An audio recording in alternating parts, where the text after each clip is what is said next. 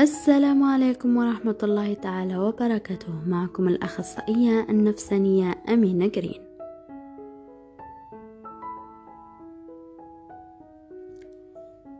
جيتكم في موضوع مليح بزاف وهذا الموضوع يحتاج أي إنسان حاب إنه يمشي في طريق التغيير وإنه يطور من روحه وإنه كره وسئم الحياة اللي راهو عايشها وحاب إنه يعيش حياة اللي هو متمنيها دائما. وهذا الإنسان لازم إنه يتحلى ببعض القدرات وبعض الصفات. هذو حيساعدوه إذا كونهم كمهارات إلى أنه يوصل للنجاح المطلوب والمرغوب لديه. شي نهار سقسيت روحك وقلت هل ذكائي العادي يكفي إني ننجح في الحياة؟ والله لازم إني نكتسب ذكاء واحد آخر هو اللي يساهم ويحدد احتمالية نجاحي في الحياة نعم يوجد ذكاء آخر غير الذكاء العادي وهو اللي يحدد نسبة نجاحك ثمانين بالمئة أما ذكائك العادي يساهم فقط بعشرين بالمئة من احتمالية نجاحك في الحياة. وهذا الذكاء هو الذكاء العاطفي. والذكاء العاطفي يتكون من خمس قدرات. وهذه القدرات لهذه المعلومة مليحة بزاف للآباء والناس اللي راهي تربي الأطفال. إنه هذه الخمس قدرات تتكون في الخمس السنوات الأولى من عمر الطفل. والشي المؤسف إنه هذه القدرات إذا فقدنا قدرة واحدة منها يصعب استدراكها لاحقا. لذلك يقول علماء النفس اعطني اهتماما في الخمس السنوات الأولى أعطيك رجلا صالح. عدنا أول قدرة لازم نربيو عليها أولادنا هي إنه يكون شخص يفهم ويعرف المشاعر تاعو الخاصة. والقدرة اللي بعدها اللي لازم أيضا ننميوها لهم هي إنه يعرفوا كيفاش يسيطروا في ذوما المشاعر ويتحكموا فيهم. كما إنه نشجعوهم إنه يكون مصدر التحفيز تاعهم داخلي وإنه يعرف كيفاش يحفز نفسه على العمل دائما وأبدا. وأيضا لازم ننميو لهم قدرة الملاحظة وفهم وإدراك عواطف الآخرين حتى يقدروا يكونوا علاقات ناجحة مستقبلا. وأيضا إنه نساعدوهم ينميوا قدرة التعامل مع علاقاتهم الشخصية. وينجموا إنهم يتحكموا فيها. وهنايا تشير بعض الدراسات إنه الانفعالات اللي يعيشها الطفل في سنواته الأولى تأسس عنده وتأصل مجموعة من الدروس العاطفية تبقى له مدى الحياة كمرجعية ثابتة وراسخة يتعامل بها في المحيط وأيضا يتعامل بها مع الناس من حوله.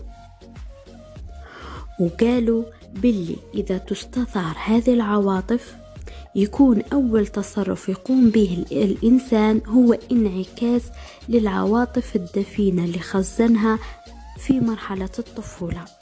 حتى إنه تصادفوا إنه يذهل من التصرفات اللي راهو يقوم بها. وهذا يسميوه علميا باختطاف العقل. ونضيفوا معلومة واحدة أخرى.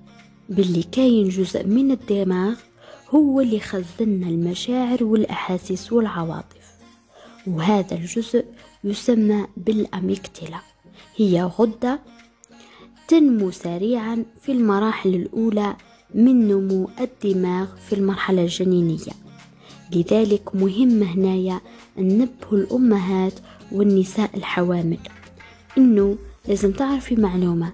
إنه كما تتوحمي على الأكل نفس الشيء يحدث عند حالتك النفسية لأنه هذه الغدة هي أشبه بكاميرا فيديو تسجل كل شيء تقع عليه العين وتخزنه كمرجعية نفسية للطفل. وأيضا هي تستطيع هذه الغدة إنها تسيطر على أفعالنا في الوقت الذي يزال العقل الواعي يفكر في اتخاذ القرار. لذلك مهم بزاف إنكم تراعيوا مشاعركم النفسية أثناء المراحل الأولى في الحمل. وهنايا نفهم حاجة مليحة إنه حنايا كبشر مشاعرنا متطورة ولازم نستفيد من المشاعر. لابد أن ندرك كيف ننميها جيدا. وهنايا نروح للجانب الآخر لساعدكم. إنه نعرف صفات الشخص ليتمتع بالذكاء العاطفي. وأول صفة يتميز بها هذا الإنسان إنه هو شخص لا يسعى إلى الكمال يعني عنده تصالح مع عيوبه ومحاسنه ويعرف كيفاش يوازن ما بين الطرفين. كما أيضا نلقاوه عنده قدرة يحقق التوازن ما بين وقت العمل ووقت الراحة ومهما كانت الضغوط في العمل لا يفرط بوقت الراحة ويعرف إنه عشرون دقيقة مهمة جدا إذا أخذها كراحة إنه تجدد له طاقته ويقبل على ميدان العمل بكل روح جميلة.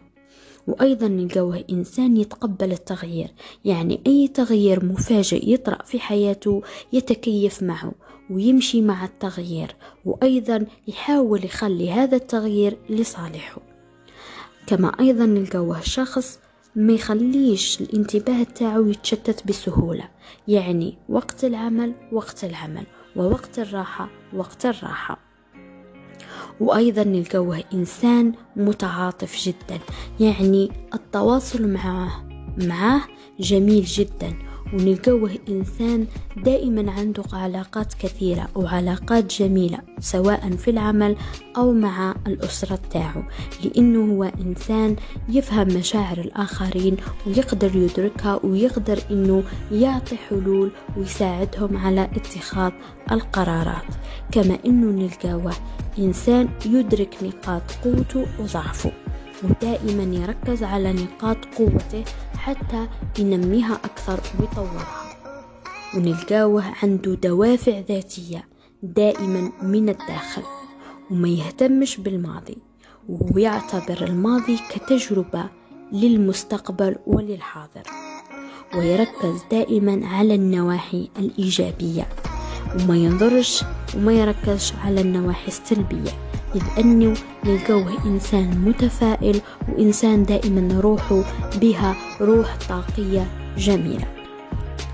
أظن أنه هذو الصفات نستطيع أنه نكتسبها كمهارات وتساعدنا أن نلقو حلول للمشاكل اللي رانا نعانيو منها.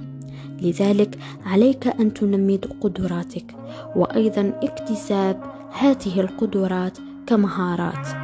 تساعدك على الإقبال نحو الحياة بروح جديدة. فالذكاء العاطفي مهم جدا.